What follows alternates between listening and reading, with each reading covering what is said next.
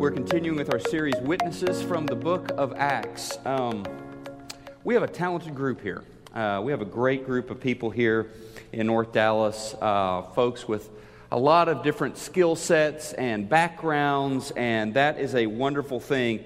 And every person is given the opportunity to use what they have for themselves or for the Lord. He gives you the freedom to choose to use your money and your talents and your, your rugged good looks, whatever else He's blessed you with, to build your own kingdom or to build His kingdom. That's your choice. Uh, in the first century, the book of Acts, we are discovering this dynamic body of believers, frankly, on an adventure. Uh, they didn't know what would happen next. But they leveraged their possessions, they leveraged their, their voices, their stories, their lives, their families to reach out into this, this chaos, to reach out into this world and throw a lifeline to people without hope. We're called to do the same thing.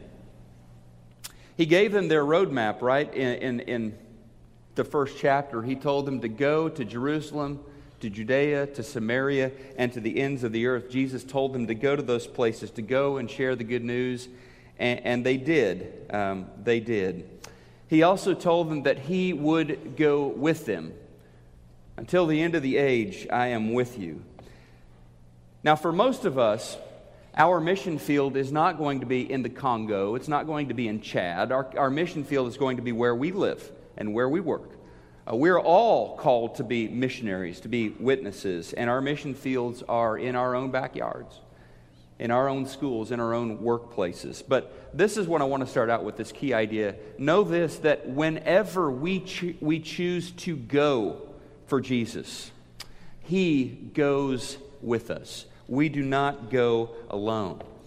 And this is exciting, exciting stuff when you realize that, that you and I, when we realize that we were designed uh, to be who we are, our personalities, everything's so different, so individual. God designed us this way. And when we live in that and we use that as a platform to share the gospel, it honestly, it's a lot of fun. it really is. Is it challenging? Yeah. Um, are there unpredictable times? Well, certainly there are, as there are in any adventure, but it is an exhilarating thing to be on the mission that you were always destined to be on. Um, did the disciples take the message of Jesus to heart to go? Of course they did, because we're here.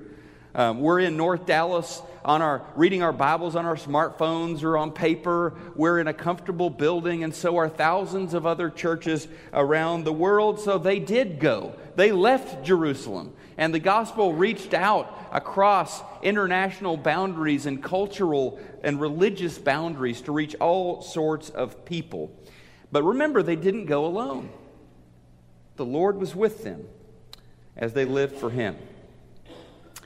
And we know that as a fact. We know God was part of this. I mean, you can deny it. You can say, I don't believe in God or I don't believe in the power of God that, that Tom talked about and that, and that we're talking about this morning. But I believe we know it for a fact because you see, right as this fledgling movement began to take off, began to get tractions, traction in that part of the world, the, the area in Jerusalem and around Jerusalem, the powers that be, everyone who was somebody essentially decided to try to stamp it out, to try to destroy the church before it really got going. But instead of crushing the church, what we see unfold in the book of Acts, and we know now historically, is that the movement went viral. Okay? Um, when Stephen, beautiful, servant hearted Christian, leader and preacher, when he was stoned to death, it, it really was the beginning of, of a, a new chapter in the strategy to destroy the church. Because from that point forward, uh, the, those who opposed Christianity would use all means, violent and nonviolent means, to try to crush the church. But instead, we see God was with it because the gospel spread like never before. Um, have you ever seen one of those movies on TV, or uh, one of those movies, or one of those TV shows where where it, it, the the plot line is some sort of outbreak, okay, contagion or, or virus that's spreading across, across the planet.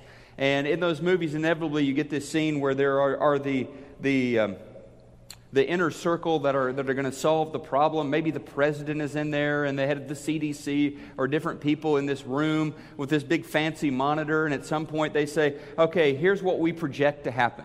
Uh, say the virus uh, has started here in Baltimore, and in two weeks it's going to spread out this far. In a month, it's going to spread this far. In two months, everybody's dead. You've seen that. They do that graphic.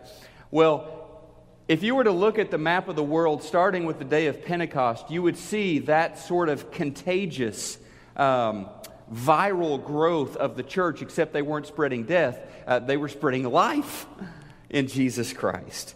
And now the whole world has been turned upside down by the message of those witnesses. Well, in the persecution, we were introduced at the in the story of Stephen last week. We were introduced to a, very important character, a very important character in the New Testament named Saul, who will become the Apostle Paul. He becomes the tip of the spear. He becomes the cutting edge of the persecution against the Christian church. He has been given authority by the religious leaders in Jerusalem to go around knocking down doors and hauling off men and women to prison, to trial, and possibly to death. Uh, but the result of all of this persecution was not exactly what Saul had intended. The disciples, to get away from him, began to scatter outside of Jerusalem, scatter around that part of the world, um, radiating outward. And as they did, they carried their story, their witness to the gospel, to the power of Jesus Christ. So let's look at one passage kind of talking about this in Acts chapter 8 verse 4. Acts chapter 8, verse 4. If you would read that with me, let's read this one out loud together. Forced to leave home base, the Christians all became missionaries. Wherever they were scattered, they preached the message about Jesus. They all considered themselves missionaries. They all were missionaries. It was not a select few, it was every Christian being a witness wherever they went for Jesus.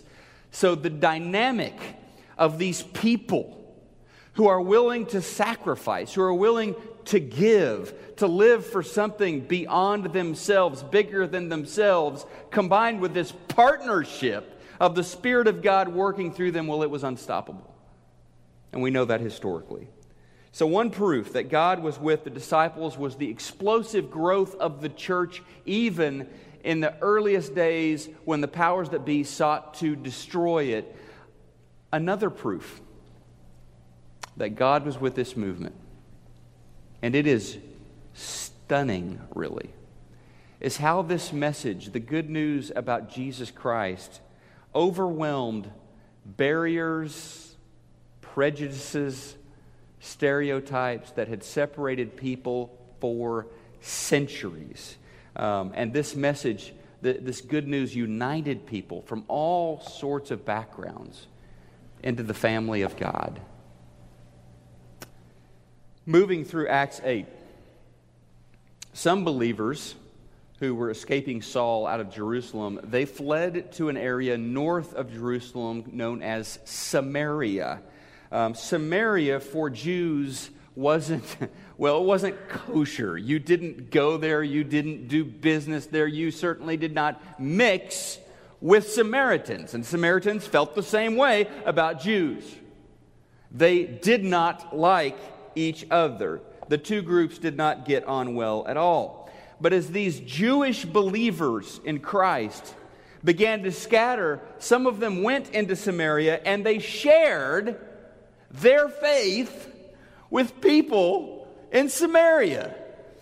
One of those is a guy named Philip. Philip would preach the gospel in Samaria, and at the same time, he was performing miraculous signs and wonders, healing the lame, casting out demons to kind of prove that that message that he was preaching was from God. And many Samaritans came to faith in Christ. So all of a sudden, you've got these Jews and these Samaritans that are together in this thing called the gospel. Even prominent citizens like Simon the sorcerer, um, a, a celebrity in Samaria, came to faith in Jesus, although his story didn't quite go all, all the right direction. Uh, but in Acts chapter 8, verse 25, so Peter and John are dispatched. Remember, the apostles stay behind in Jerusalem, where they are, dis- they are dispatched from Jerusalem. What's going on? People are being reached in Samaria, of all places. And so they go to check it out. And, and so, verse 25 there, after testifying and preaching the word of the Lord in Samaria, Peter and John returned back to Jerusalem. And they, I love this, and they stopped in many Samaritan villages along the way to preach the good news. This is Peter and John, the leaders of this movement post resurrection of Jesus Christ. Peter and John showing what it means to break through barriers, to reach across all of these, um, all these walls that have been set up and share the good news in all of these different villages. So, back to this guy, Philip. Um, we can learn a lot from him, really. He was a Christian man who was not afraid to go to some weird places, um, exotic places, uh, and, and interact with different sorts of people, all for the cause of the gospel. Um, Philip was the first, or maybe not the first, but one of many, I think you could say, bridge builders in the New Testament, a person who connected people together who normally would not have been connected, normally would not have seen themselves as, as natural allies, I suppose. Uh, he was one of those people who saw people on the fringe on the outside and helped bring them to Christ and bring them into the community of believers. He is building, just in Acts chapter 8, he's building bridges with uh, Samaritans and he's building bridges with Africans just in Acts chapter 8, reaching across all sorts of, of barriers to share the gospel. So, yeah, Samaria wasn't exactly a place that you would expect to find a, a Jewish believer doing ministry, but that's where you find Philip um, doing his work.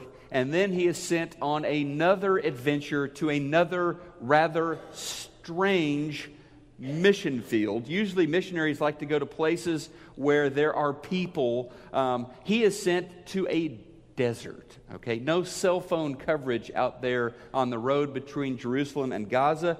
Chapter 8, verse 26. Now, an angel of the Lord said to Philip, Go south to the road, the desert road that goes down from Jerusalem to Gaza. Um, so now, he heads out into the middle of, of nowhere, out into the desert somewhere, on this, on this road uh, between Jerusalem and Judea and Gaza, which, of course, is, I mean, to this day, is not exactly Jew friendly territory, the Gaza Strip, but Gaza at that point was in Philistine territory, or that's where those roots were. So, so it was another odd place to kind of be headed out that direction. Um, he goes out onto this lonely desert highway and he spots an African man on a chariot, okay, uh, with a driver. Um, now, the fellow is obviously, I mean, just eyeball test, obviously a person of some power, uh, a person of some privilege. Regular folks did not have chariots. I mean, this is, a, this is an escalade of the first century. Um, regular folks did not drive a chariot, and he wasn't driving a chariot. He had a chauffeur. He's sitting there reading a, a scroll, right? Um, he's enjoying the ride because he has a driver, and his chariot is luxurious enough that he can be comfortably seated and have, a, have room even to take on another passenger. Anyway, the Spirit tells Philip, Go get close to that chariot. So Philip took off running. By the way, I love that. The Spirit said, Go, and Philip went to me. So the man invited Philip to come up and sit down with him in the chariot and read the scriptures with him. The part of Isaiah that he is reading um, was, was, was about Jesus. It was written hundreds of years before Jesus was born in Bethlehem, but it was very much about Jesus. It is a prophetic Old Testament text talking about the Messiah. So, chapter 8, verses 32 to 33, the passage of Scripture he had been reading was this He was led like a lamb to the slaughter. And as a lamb is silent before the shearers, he did not open his mouth. He was humiliated and received no justice. Who can speak of his descendants? For his life was taken from the earth. So that's a passage about, as Peter interprets it uh, for the Ethiopian fellow, it is a passage about the Savior that would come and would willingly sacrifice himself to set the people free. And he used that passage to begin to talk about Jesus and the good news with this Ethiopian man. Now remember, Philip is a bridge builder. He understands that the gospel is not just for the white people not just for the black people, not just for the Asian people or the Arab people. The gospel is not just for the rich people. The gospel is not just for the poor people. The gospel is for all sorts of people because Philip knows God. And God loves all people. So, really, this encounter is going to blow through a ton of stereotypes and prejudices that could have and probably should have stood between Philip and this African man.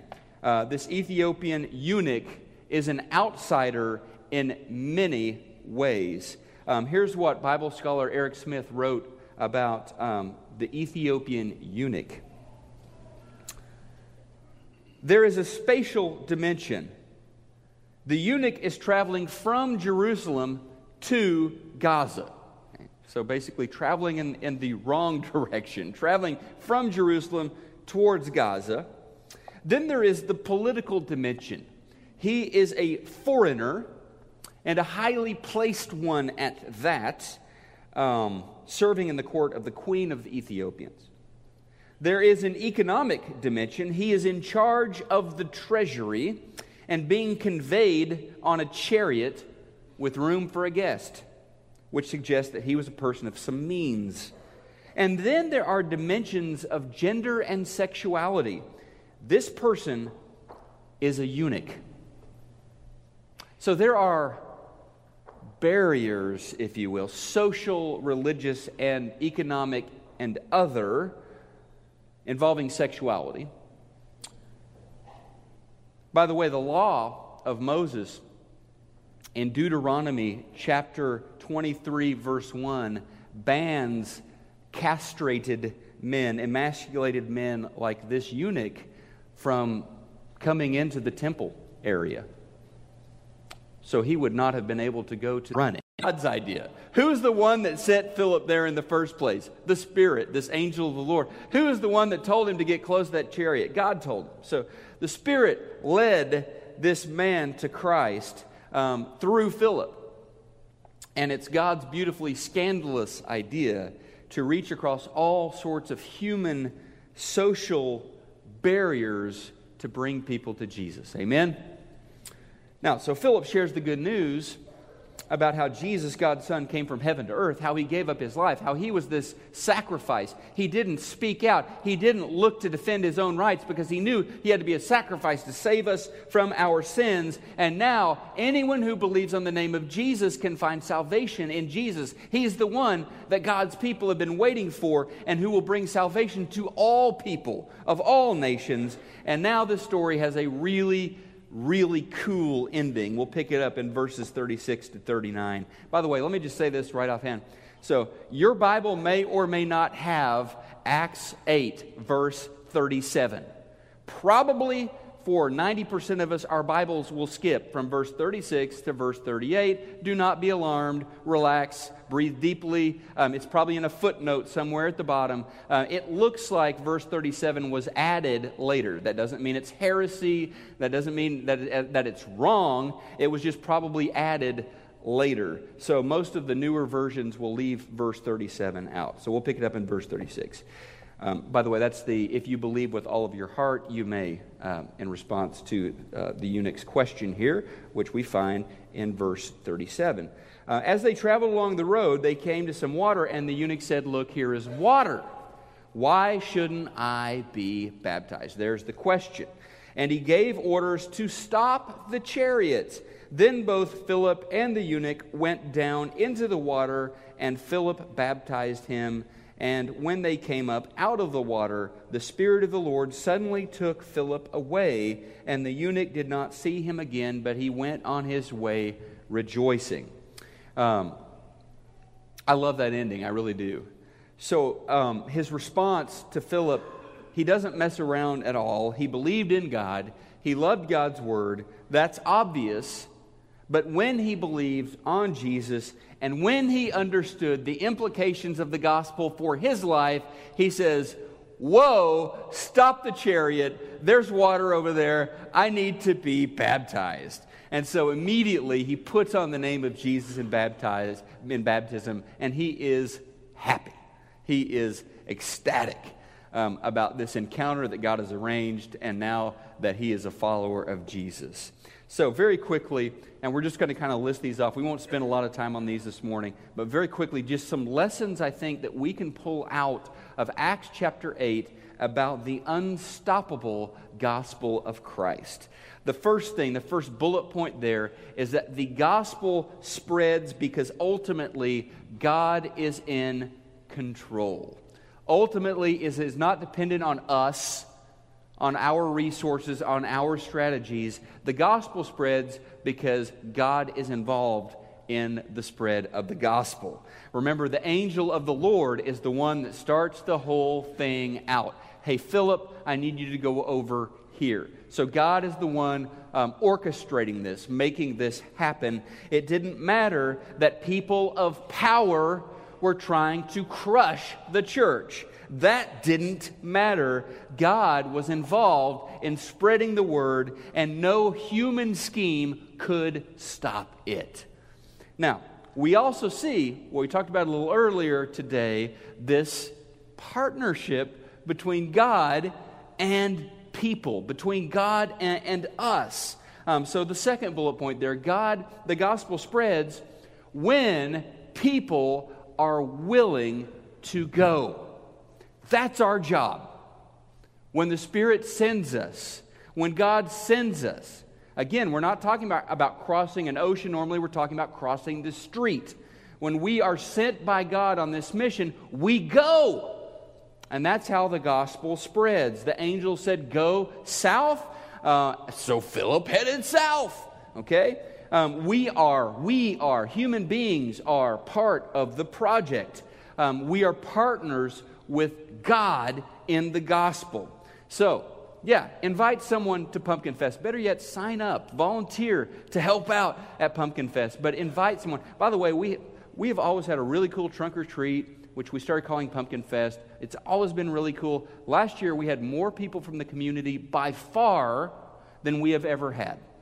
And this year, we're quadrupling the invitations that are going out to the community. Um, Chick fil A is giving out way more invitations for us this year. We, are in four elementary schools instead of one. So it's really important that we, we step up and help out because God's going to send a lot of people our way uh, come Pumpkin Fest time. But invite someone, be a volunteer, invite someone to church. Um, when somebody compliments you on what a great job you did or how beautiful your family is, you deflect the praise back to God. You're not you're not wagging a finger. You're just saying, hey, I thank God, man. I, I definitely uh, outshot my punt coverage on this. My wife is way better than I deserve, but God is just faithful and taking care of me every step of the way. I mean, have, if, if you're a CEO or you manage an office, how about a, how about a weekly prayer time with your office staff? Uh, whoever wants to come, come. We're going to pray in my office Monday morning at 8 o'clock, whatever.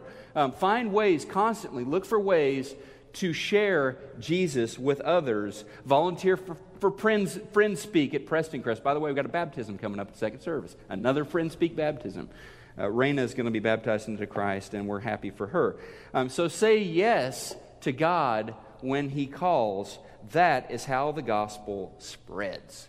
Also, um, the story about Philip and this Ethiopian clearly communicates that this is the third bullet point there the gospel spreads because the Spirit is the one who fuels the mission, the power source. Not only is, it God's project, like He's it's His, it's his plan and He's sending us, um, but He's actually fueling, He's with us along the way. So we find the Spirit is interacting, right, with Philip. Is talking. The Spirit is involved in this process from start to finish, including I don't know what happens at the end of the story. That was kind of my favorite part of the story as a kid. It looks like Philip just kind of disappears or something. I don't know. Like he's teleported over to Azotus or something. Um, but, but the Spirit is involved. God is involved in the story all the way through. So we are called to partner with the Lord. It is important that we say yes, but we remember it's God's mission, and God's the one who's fueling it. Next, the gospel spreads because human barriers are useless to stop it. Human barriers cannot stop it. And by the way, I'm, I'm seeing stories all the time of Muslims being reached in the Muslim world for Christ, and now with the great exodus of refugees out of Syria and the Muslim world, now they're being reached in, in Europe by our churches and by missionaries in Europe and by members of the church sharing their faith through programs like Friend Speak in Europe. So, more than ever, barriers are, are being broken down as the gospel spreads. Um, and then that verse, verse 1 and verse 4 from this chapter, a great persecution broke out. Those who had been scattered, though, they preached the word wherever they went. So the gospel is powerful. The gospel is unstoppable. Um, this story, I think, challenges us to never, ever give up on a person. I mean, we may, with our human eyes, look at that person will never accept Jesus because of X, Y, or Z. We cannot and should not do that because to do that, to, to write someone off, is to underestimate the power of the gospel.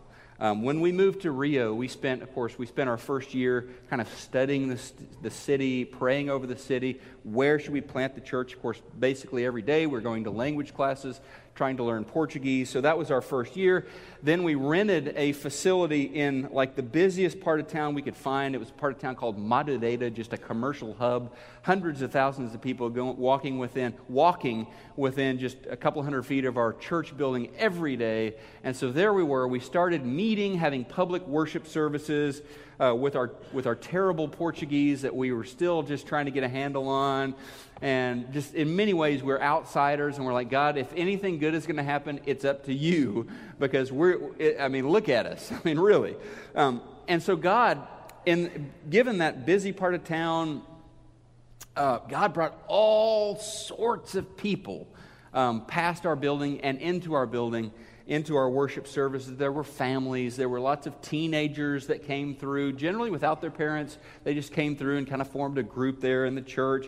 There were homeless people that came through. There was this transvestite guy that showed up uh, on multiple occasions to our worship services. And, and, I think it's because the gospel is so powerful. Um, it just draws people in. Um, so it was in Samaria in the first century, and it, it, it, was powerful in Rio, and it is powerful in Dallas, Texas. But I'll never forget one Sunday, um, just weeks after we had started meeting publicly there, um, just a small little church, and we're trying to get going and everything. And a few minutes after our worship time had started, these two guys came walking in, late teens, maybe 18, 19, 20 year old guys. You know, you can spot like heavy metal rocker dudes, headbanger dudes, and, and, they, you know, they just dressed the part. They, they were they were headbangers, and so they came in. We'd never seen them before. Uh, it was kind of hard to know what to make of these guys, but we had a lot of different people that were coming in at that point in time.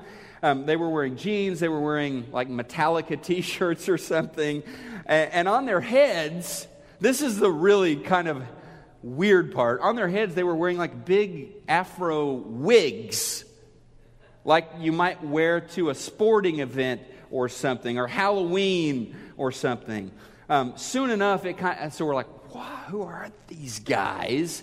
And soon, I mean, it really became clear pretty quickly what was going on. Um, we were their Sunday entertainment, okay? Um, they just sat on the ba- back row telling jokes and, and making fun of us. And in the songs, they, were, they would wave their hands to the music and stuff like that. They were having a great time. Our Portuguese was terrible, so I'm sure they were having a good time with that. Um, and the church, just a few weeks old, wasn't very impressive at all. Um, so they basically just mocked everything that was happening. And we were their entertainment. They thoroughly enjoyed uh, their first worship experience with us. But, you know, they were they were on the back row. They were reasonably quiet. And so we just kind of let them have their fun. And after the worship service, we completely ignored all of the antics and we just started talking to them and, and getting to know them and, and learned that they were Claudio and Everton. Um, and they just came by to check us out. The wigs, I have no idea what the wigs were all about. I think they just thought it was kind of funny. They're messing with us or whatever. But the next week, they were back without the wigs, okay? Uh, and then the next week, they were back again. They kept coming back. Um, they kind of plugged in with the other teens there at the church. And in time, both of them put on Christ in baptism. Everton and Claudio were, are now brothers in Christ.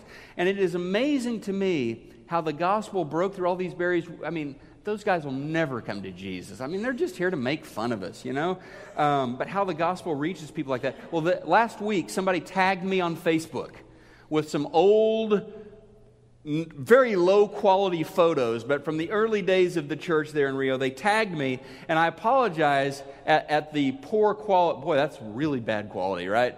Uh, but the two guys there on the right hand side, there's two guys. Uh, far right is Everton, and next to him is Claudio. And I thought, wow, it just reminded me of their story this week as I was working through this text in Acts chapter 8. There they are wearing their Victory Church of Christ t shirts, singing in the youth chorus.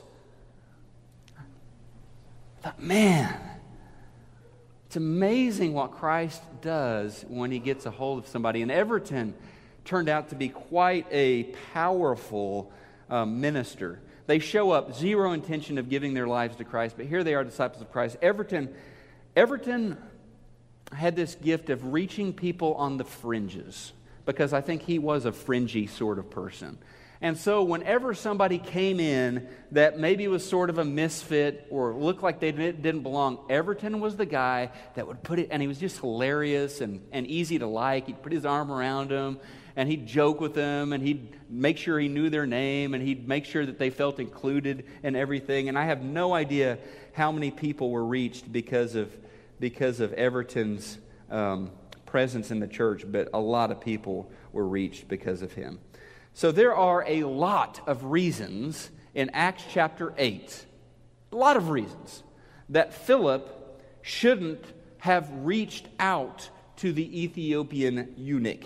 Political, social, religious, lots of reasons. Um, but the gospel breaks through all sorts of barriers if God's people will go if God's people will go. And finally, um, we'll finish up with this part about the unstoppable gospel here. The gospel spreads because it is good news. In fact, you know this. The euangelion, the gospel, is literally good news. And that's what it is, and that's one of the reasons it spreads. And you see it at the end of the story. The eunuch who just put on Christ in baptism, he goes on his way rejoicing he is happy. It is good news. He hasn't been guilted into anything. He's like, oh no, now I'm a disciple. My life's going to be terrible. He's like, yes, this is what I've been looking for. He goes on his way rejoicing that God's Son died on a cross because of his love for us.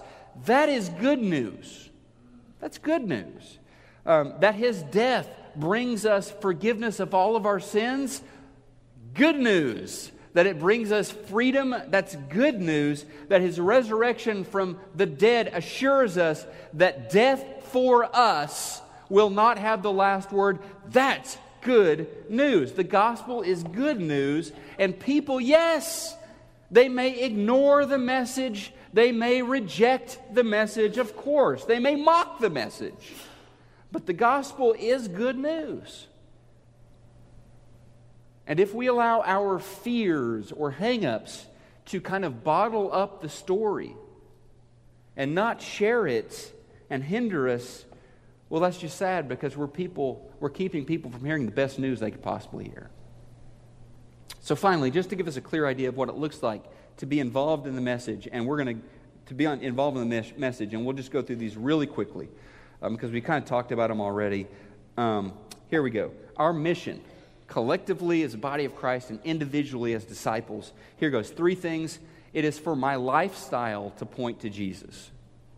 It does no good for me to go around preaching or teaching or having Bible studies or praying with people when I don't love my wife, when I don't respect her, when I don't treat my kids well, well, I'm dishonest in business deals. So my lifestyle needs to point to Jesus. That's part of what it means to be a witness. My ministry points to Jesus. I use my time, my talents, and my treasure to join the body of Christ in ministry.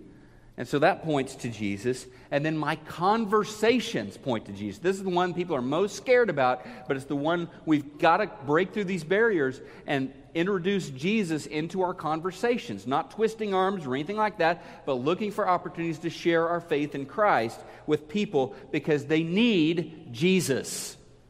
Salvation is in no other name but the name of Jesus. Anyone can do this. This is not rocket science. It's not scary, really. As disciples, we can do this. Not only can we do this, it is what we were born or born again to do to be witnesses for Jesus. Let's bow our heads and pray as we kind of finish out our time this morning. Lord, your good news, your gospel was unstoppable in the first century. It plowed through opposition and obstacles and reached all sorts of different people. May your spirits encourage us, kindle within us the joy and the courage to be on mission. Pour out your favor on this church, on Prestoncrest. May we be a congregation full of missionary people in Dallas Fort Worth, women and men who are passionate about the greatest, truest, best story ever told the gospel, the story of your son Jesus giving his life to redeem us, to set us free, and to release us for your kingdom mission out into your world. We pray this in the name of Jesus. Amen.